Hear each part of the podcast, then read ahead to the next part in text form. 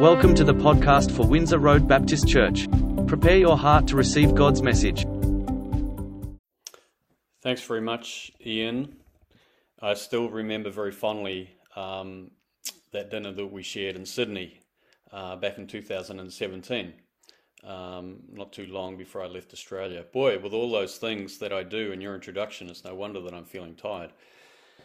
Well, it's good to be with you again, uh, and we are in Luke chapter 9 today. You remember we were in there last week, and so I would like you to turn to your Bibles um, for a moment.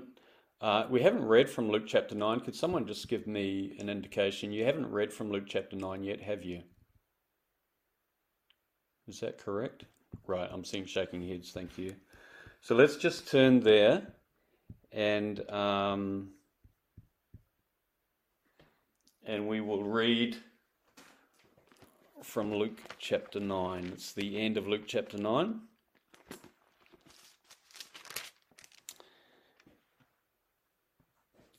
And we'll begin in verse 51.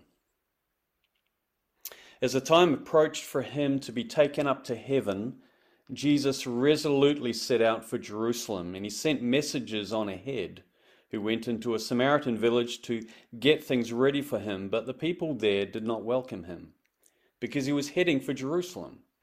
When the disciples James and John saw this, they asked, Lord, do you want us to call fire down from heaven to destroy them? But Jesus turned and rebuked them. Then he and his disciples went to another village. As they were walking along the road, a man said to him, I will follow you wherever you go.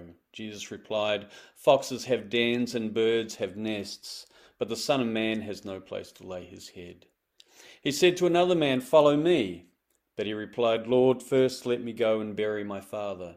Jesus said to him, Let the dead bury their own dead, but you go and proclaim the kingdom of God. Still another said, I will follow you, Lord, but first let me back. Let me go back and say goodbye to my family. Jesus replied, No one who puts a hand to the plough and looks back is fit for service in the kingdom of God. I've been a Christian for 35 years approximately. And by now, I feel, I, I, I can't say I'm a confident about a lot of things, but I feel pretty confident in saying that the greatest problem in my life is that I am not always aware of who Jesus is. I, I wouldn't have said that was a problem. That was the main problem in my life 35 years, um, 35 years ago, or 20 years ago, or perhaps even 10 years ago. Now, that might sound an odd thing to say, and we'll spend the rest of the sermon unpacking it, but let me give you an example. Remember years ago, and I'll be rather quick um, with this because um, I could flesh it out more. But here's the basic example. This was I was at seminary in Dallas back in 2002, and we were getting ready to leave, and I had been struggling with um, a certain thing for a while, and you know it was really uh, just kind of something. It was a thorn in the flesh, and I just wanted to be rid of it. It wasn't anything immoral or anything like that, but it was just a struggle that was um, weighing on me. And I remember talking to one of um, my friends, a good friend who was also a professor of mine, John Hannah, who used to t- uh, teach church history. And he said to me, Well, I'll meet up with you once a week and we can talk about it if you want. And so that's what we did. We met up once a week um, over lunch or something like that for an hour or so, and we would talk about this particular struggle I was having and, and various things related to it. And I remember at one point he said, after a few times of meeting, he said, I don't really know what to say, but I know that the answer is Jesus. Now, I'll give you a little bit of background firstly at what point I am in my life. I, am about to complete a PhD. I've had eight years of seminary. I um, and can read the Greek New Testament from back to front. Um, I, I um, supposedly I know quite a bit, and yet when he says to me that the answer is Jesus, internally I'm scratching my head and saying, I don't understand. I have, I, I have no idea what Jesus has to do with this particular thing that I'm struggling with. I know that Jesus forgives me. I know that he for, I know that he saves me. I know that he's secured my eternity. I know that he died for my sins. He's fixed the sin problem. He's given me, he's reconciled me to God. But what does he have to do with this particular thing that I'm struggling with right now? Now, maybe you, eh, eh, maybe you can relate to that. Maybe you see Jesus as someone who deals with the sin problem. He, he reconciles you to God. He makes everything well with your soul. He secures your eternal salvation and eternal life. But that's effectively it. On a day to day basis, with the real practical life problems that you struggle with, Jesus, well, he could provide some comfort, but really he's not the answer to those problems, is he? He's the answer to my eternal problem. And see, after I, I now know that looking back, my problem 20 years ago was that I didn't fully appreciate who Jesus was. And that's always my problem. If there is a problem in my life, it is that problem above all problems. And we saw last week that the thrust of this chapter, Luke chapter 9, has been just that the disciples' inability to appreciate who Jesus is. And that doesn't change in the remaining verses. But now these remaining verses suddenly get ramped up in terms of their relevance, and you may have probably picked that up as we made our way through them. Jesus is approached by two men who want to follow him. They want to sign up with the 12 disciples and follow Jesus around, learning from him. But they don't understand what's involved. The first man says, I will follow you wherever you go. So Jesus lets them know that whatever will entail.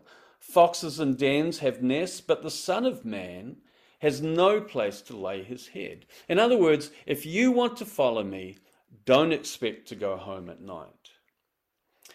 Jesus then invites a second man. This man doesn't approach Jesus, but he's standing by, and Jesus invites him, Follow me. But the man replies, Lord, first let me go and bury my father. Jesus responds, Let the dead bury their own dead. In other words, if you want to put it off, if you want to procrastinate, fine, but consider yourself spiritually dead. Then there's a third man um, listening on, and, and, and by this point, he's probably thinking, Well, I now know what it takes to follow Jesus. So he says, I will follow you, and adds, Lord, but first let me go back and say goodbye to my family. Not good enough, Jesus says. No one who puts a hand to the plough and looks back is fit for service in the kingdom of God. Now, a number of things are striking about Jesus' responses. And I'm guessing that you probably felt at least one of them, if not three or four of them. The first is that they seem so harsh and that makes us uncomfortable. The second is that Jesus really could do with a PR person, you'd think. You'd think he'd be glad to have followers sign up. He could have said to the first man, Look, it's not like we'll be out under the stars every night. I do actually have a place to stay in Capernaum, and I have many friends who lend us beds. And to the second, he could have said, Yeah, of course, go home, bury your father. That's important. And you don't want to get out, out of sorts with the rest of the family. And to the third, certainly say goodbye to your family. It's a polite thing to do. Oh, wait, no problem. But rather than trying to attract people, Jesus seems to do his best to put them off. Remember, New Year's Eve, 1986 at a beach not far from here in New Zealand, I found myself around 10 o'clock, 11 o'clock at night, I guess, in a tent. I wasn't a Christian at the time, and I found myself in this tent. It turned out to be a Christian cafe. And this guy came up next to me and began talking to me, and pretty soon he asked me, Are you a Christian? Now, long story short, is I said, I'd like to think I am. I got out of that tent, and, I, and, and the first person I came across was one of my best friends at the time who was a Christian. And so I recounted the conversation to, us, to him, and I said, Look, this guy just asked me if I was a Christian. I said, I'd like to think I am. But you know what? I don't really think that I am. What do I need to do to become a Christian? How's that for just like having it handed to you on the plate? Big moment for my friend. Don't blow it. Here's what my friend said You just have to be committed. I thought for years that he blew it. That was me. That was the end of the conversation. If that's what it takes, then that's it. I don't want to be a Christian. Shut the conversation down. And yet, that's the kind of thing that Jesus does here in these three situations. He basically says, You just have to be committed.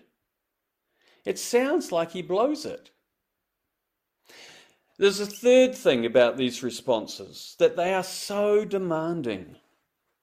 Jesus doesn't compare himself to the worst that life has to offer. It's not like he's saying, Well, you know, don't follow the devil, follow me. He compares himself to the best a home, a father, a family. Leave the best things and follow me, Jesus says. And we worry, if we're honest, about what that means for us. And the fourth thing is that while it's very easy on an intellectual level to understand what Jesus is saying, put me first, be committed to me only kind of thing, it's hard to know what that looks like in practice. Are we really to live in the kind of way that seems to be implied here? Are we really to neglect our families' responsibilities? So there's a number of things, I've chosen four of them, that seem to um, grate us the wrong way or cause us issues and problems with the way that Jesus responds. But there's a clue in one of Jesus' responses that helps us make sense of why Jesus is responding the way he is. The clue is found in verse 60. So if you want to cast your eyes on verse 60 for a moment, Jesus says to the man who wants to go home and bury his father, Jesus says, Let the dead bury their own dead. This is our clue. In Jesus' mind, someone who goes back to bury his father is dead. Now, in the Old Testament, idols are portrayed as dead. And those who trust in them are also dead. Idols have no life. Throughout the Old Testament, we build up this picture of idols. They cannot speak, they cannot see, they cannot hear, they cannot smell, feel, they cannot walk. Idols are nothing, they have no life. Idols are dead. And there's a few places in the Old Testament, one very clear place is Psalm 115, verse 8, that says that those who make idols will be like them, and so will all who trust in them. In other words, those who trust in idols will have no life, they will be dead, spiritually speaking. So there's our clue. In other words, Jesus knows that this man, and it's obviously the same for all three, Jesus knows that behind these men's hearts is idolatry. Burying a parent was a religious duty in that Jewish culture a religious tradition, a law almost, that took precedence over all other religious duties. In other words, this man doesn't really care about his, his father. What he really cares about is fulfilling his religious duty. It's become an idol for him. Jesus knows it. That idolatry is the issue here is confirmed in verse 23. Just look at verse 23 for a moment, back up and earlier in Luke chapter 9. Jesus says, Whoever wants to be my disciple must deny himself or deny themselves and take up their cross and follow me. That word deny, put your finger on that word deny if you like. That word deny occurs only once in the Old Testament, only once. And it's in Isaiah 31 7. And in Isaiah 31 7 and the surrounding verses, Isaiah is predicting a future day when the Messiah will come. And in that day, Isaiah says that God's people will deny themselves their idols.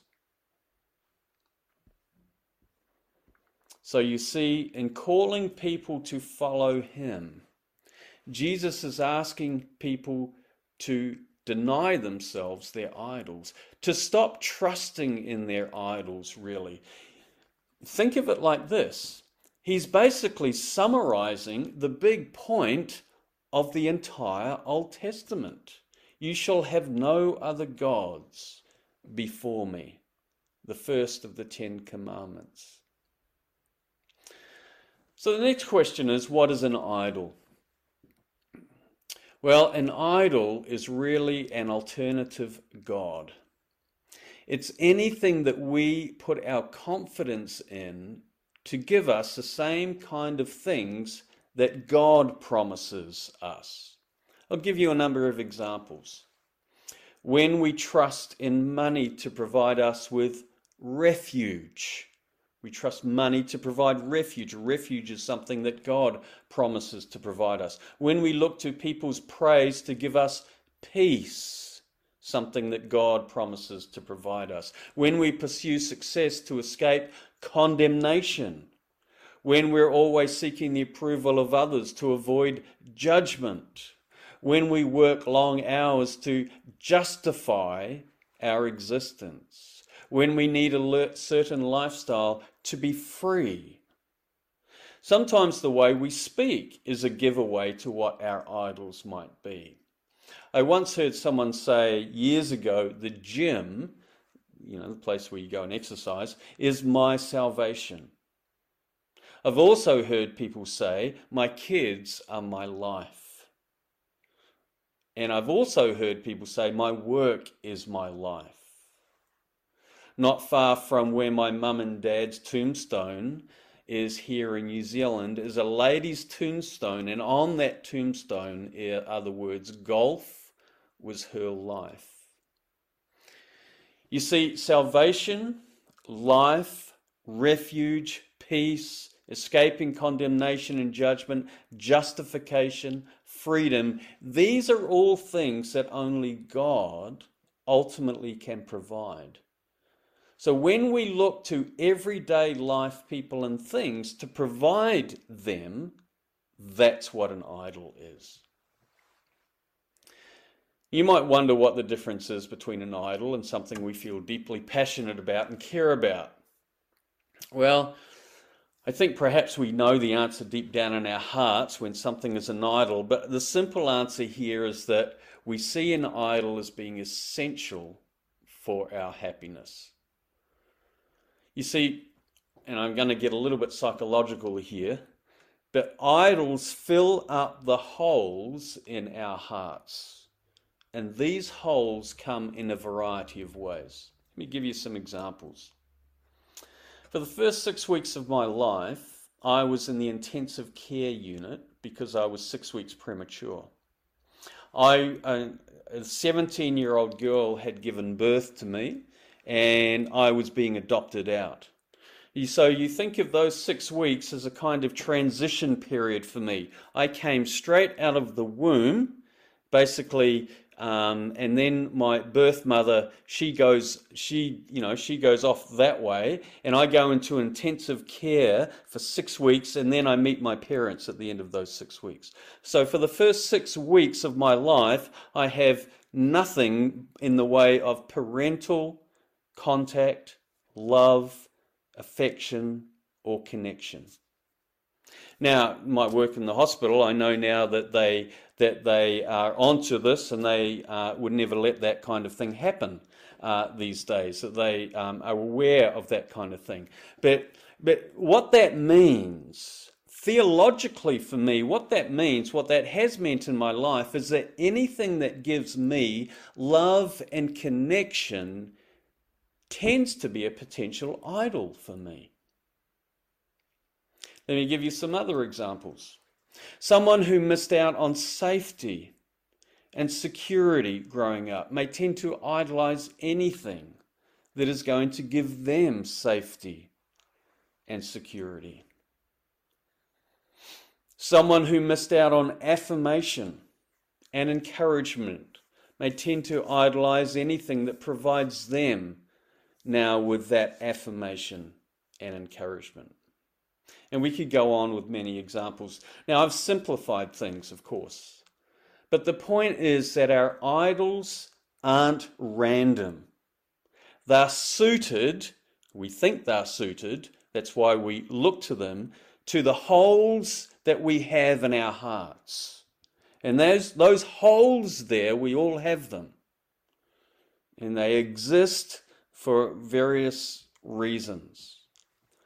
But to boil it down, to kind of make it, to simplify it, we could say that idols give us an identity. They make us feel significant. They give us meaning and value. They make us feel worthwhile. They justify our existence. Without idols, we feel we are nothing.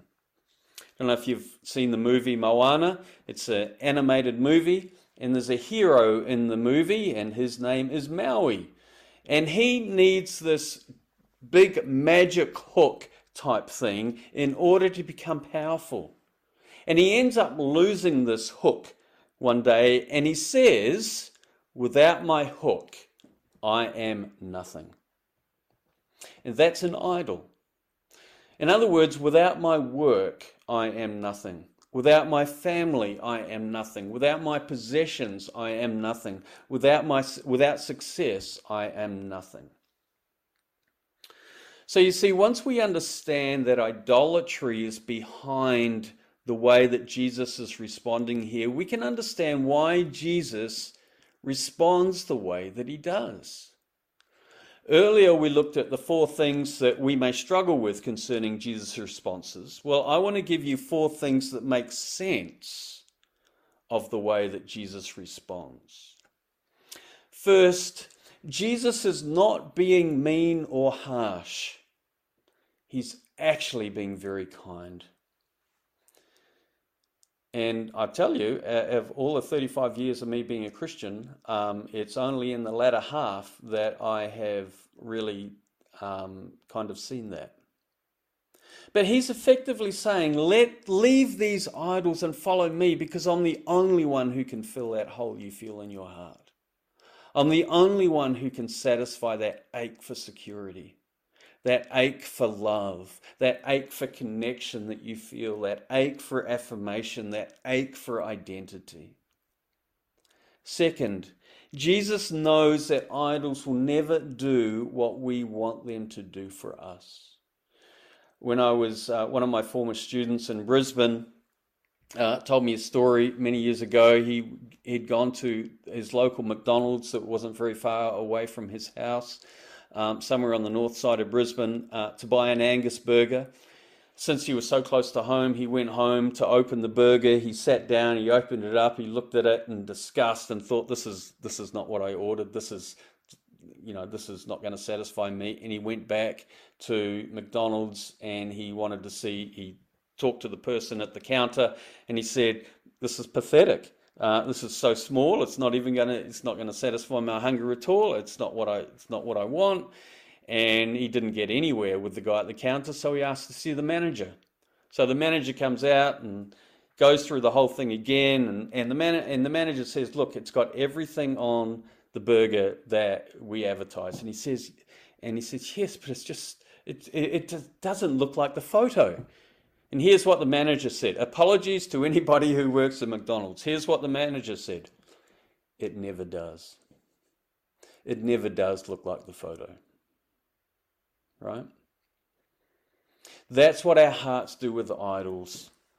Our hearts take a photo in our imagination of what our idol will do for us, what it will look like, what it will feel like to have this much money, to have this kind of house, to live in this suburb, to have this much success, to be thought of so highly. We've got this photo in our minds of what the experience will do for us, what it will be like, but the reality never lives up to the photo.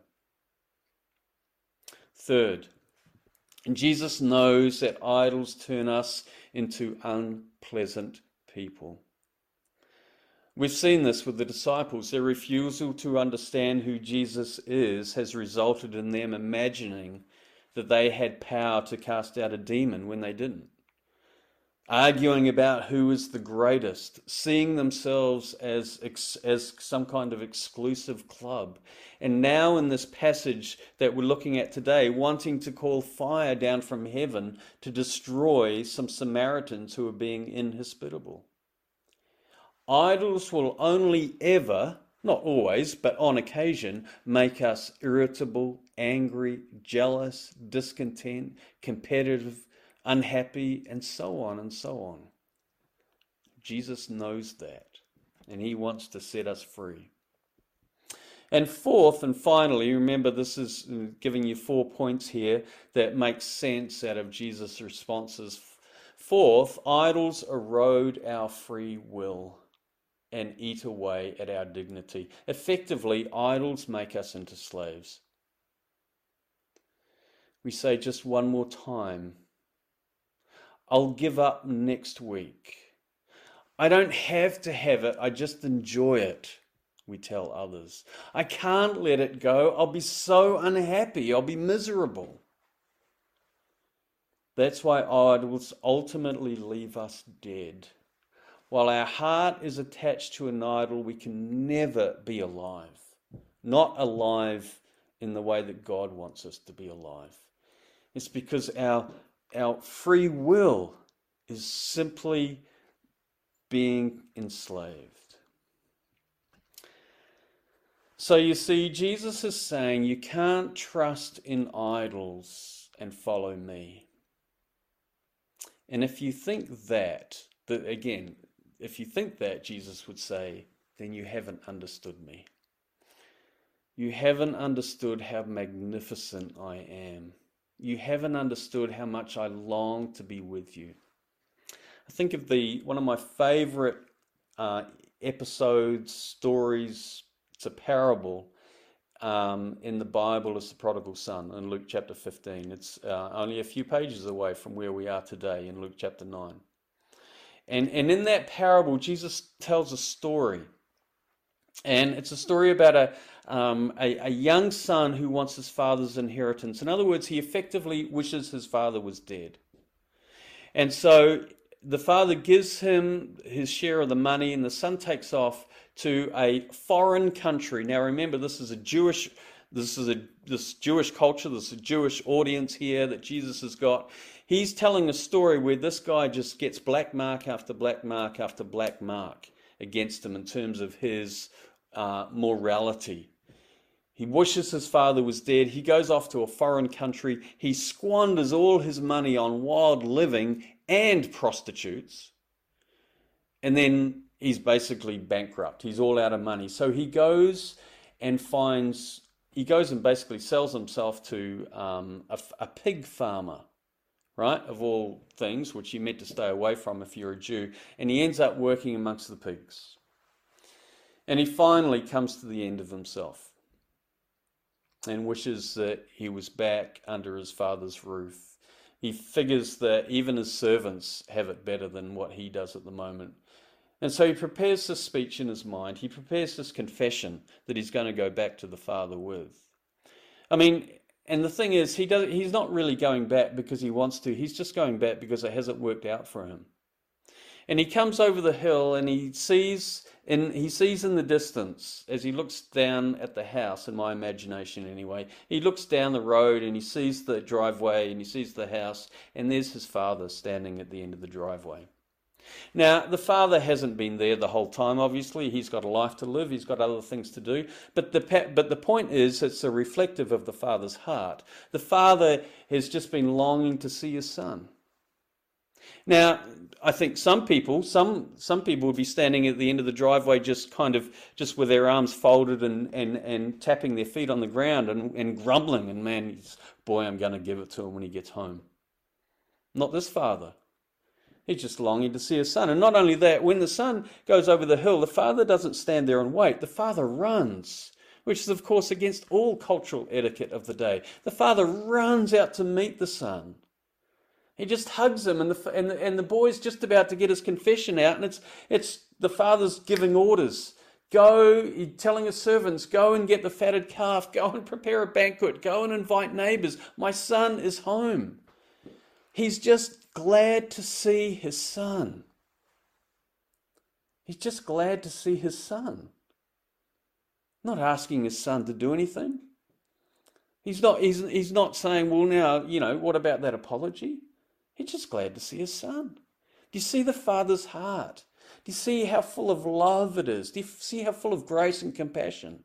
And then there's an older son this guy's got a brother, there's an older son. He, he sees this party going on and he is ticked off. And he's out, he won't go in. And he says to one of the servants, What's going on? And the servant says, Your, your brother's come back. And this guy is so angry. And so the father goes out to see him. And the son says to him, Look, I have obeyed you all of these years, and you've never thrown me any party. And what does the father say? Son, everything I had was yours. Everything I had. Do you hear again the Father's heart? Now, the point of that is that when we hear Jesus saying to these people, Follow me, don't go back and bury your father, and so on and so forth, we have to understand that the same heart that is in the Father of the parable of the prodigal son is Jesus' heart as well. That's Jesus' heart. Now, that doesn't mean that we have to have it all together to follow Jesus. It's a journey.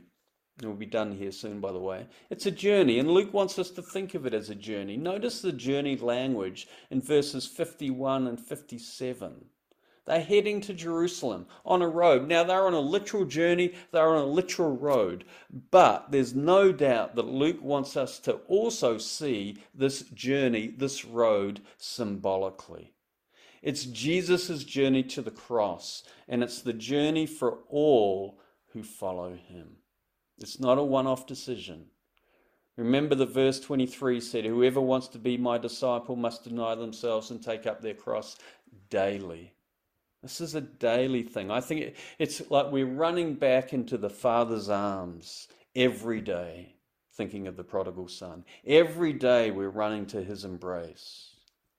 We're always learning to let go. We're always learning to return home from the foreign country. We're always growing in our appreciation of who Jesus is, in our appreciation of the Father's heart. In some ways, we can think of this journey as learning to die.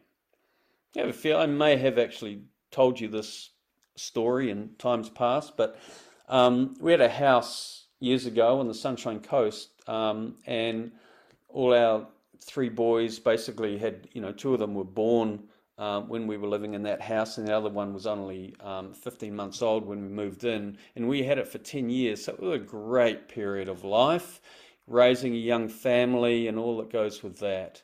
And then we eventually sold the house because we moved down to North Lakes um, near Brisbane.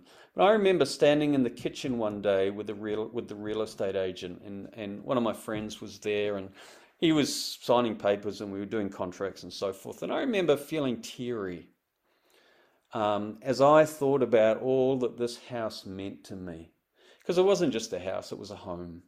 It was a home where we raised our three boys, and you know, just those years. For those of you who are parents, you know how special they are. And I just felt myself like I just, if I'd let myself go, I just would have cried. And I remember very distinctly at the time, it was like God said to me, came from somewhere within me, Alan, if you can't let go of this house, how are you going to let go of your life when it comes time to die? And that was a great lesson for me, really, because what it showed me is that really that is the journey. The journey is one of learning to die. To die to our idols, to die to these things that we that we trust in to provide what only God promises to provide. But it's not an easy journey. Henri Nouwen is one of my most favorite writers, and he describes the reality of what this journey is like. He says, following Jesus, he, descri- he, he says that following Jesus um, is like being in the place of God's embrace. But, he's, but, but this is what he says he says that this embrace is the place of light, the place of truth, the place of love.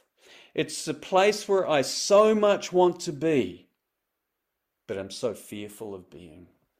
It's the place I will receive all I desire, all that I ever hope for, all that I ever need, but it is also the place where I have to let go of all I most want to hold on to. That's the reality. That's the reality of this journey. There are times when we just don't want to let go.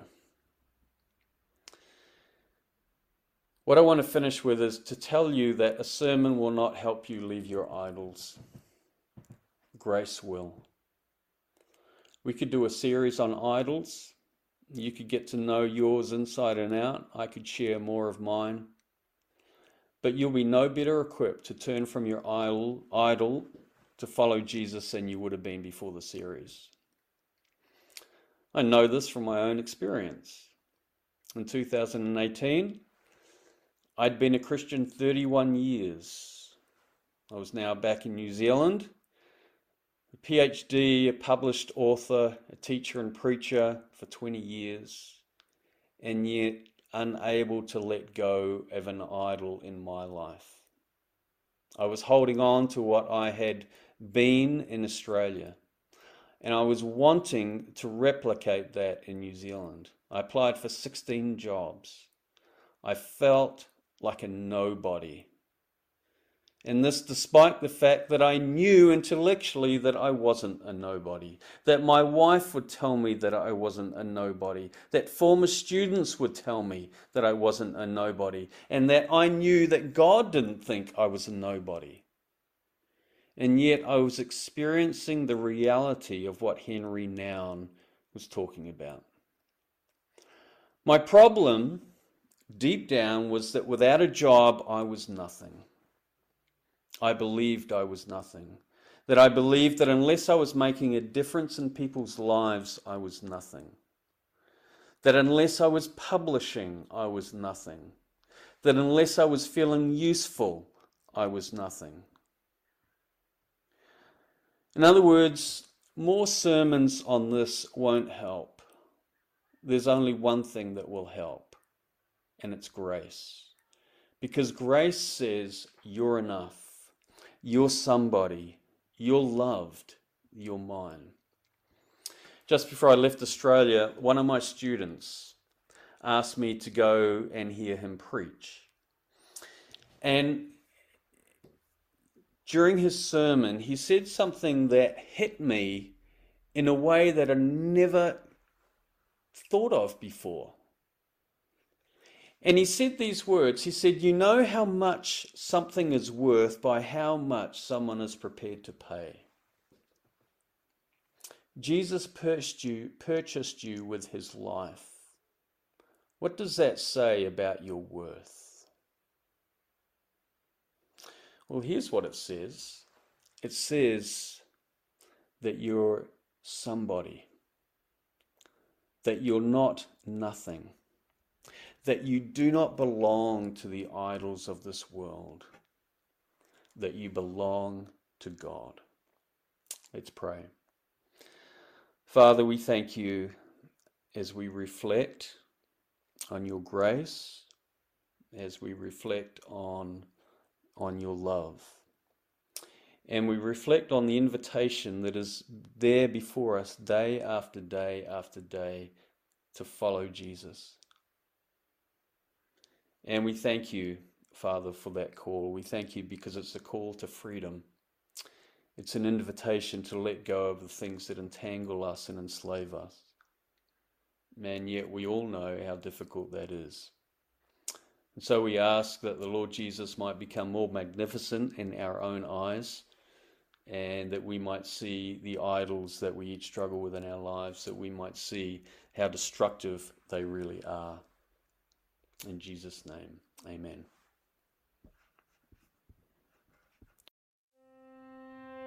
Thanks for listening. We hope that you have been blessed by the message. Windsor Road Baptist Church is a growing intergenerational and international community of people committed to whole life discipleship. Please visit us at windsorroad.org.au to connect with us and to learn more about our church.